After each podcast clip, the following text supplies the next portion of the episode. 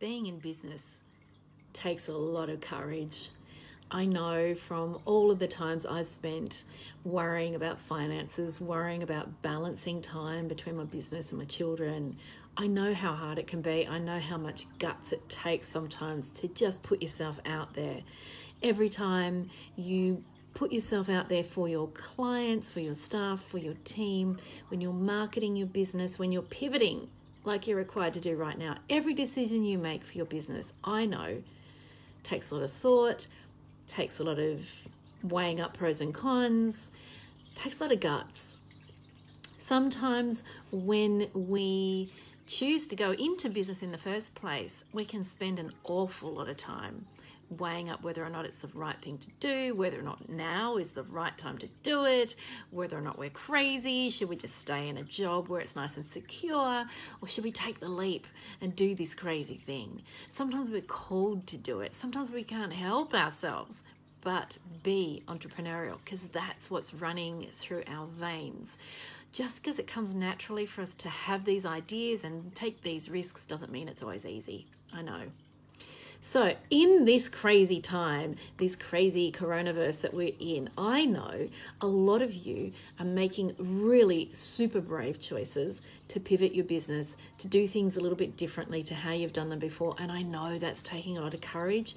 I know a lot of you are using a lot of energy, a lot of resources to come up with new ideas for your business, new ways of serving your customer base, new ways of getting your message out there. You might be doing things you've never done before. You might be putting yourself out there online. You might be putting your face on social media, trying to spread the message of what's happening in your business. And I really encourage you to keep doing it. Keep letting your community know what you're up to because I, for one, know that I feel reassured when my favorites, my favorite cafe, my favorite restaurant, my favorite hairdresser, when they let me know what they're up to, when they let me know that they're still around and they let me know what their plans are for coming out of hibernation or for keeping their doors open or for letting me order something online, it makes me feel reassured that there's an element of safety and security in my community. The things that I love are still there, the things I value are still there.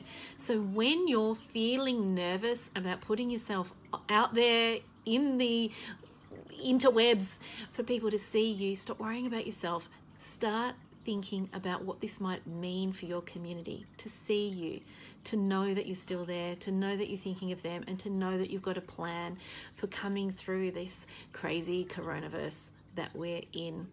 It takes guts. I know that. I still second guess a lot of the time before I start a live stream, for example. That's okay, that's natural. But I want you to just take that next brave step, do the brave thing, because business is hard enough without being fearful of innovating. So, innovate, be courageous, put yourself out there, get your business functioning in ways you might never have thought of before. Whatever it takes, I'm cheering you on. I want you to make this, and I know that you will. I know that you can. You just have to think things a little bit more uniquely to how you might have before, but that's okay. New isn't necessarily bad, and you are brave. That's why you're in business. Have a great day. Talk to you soon.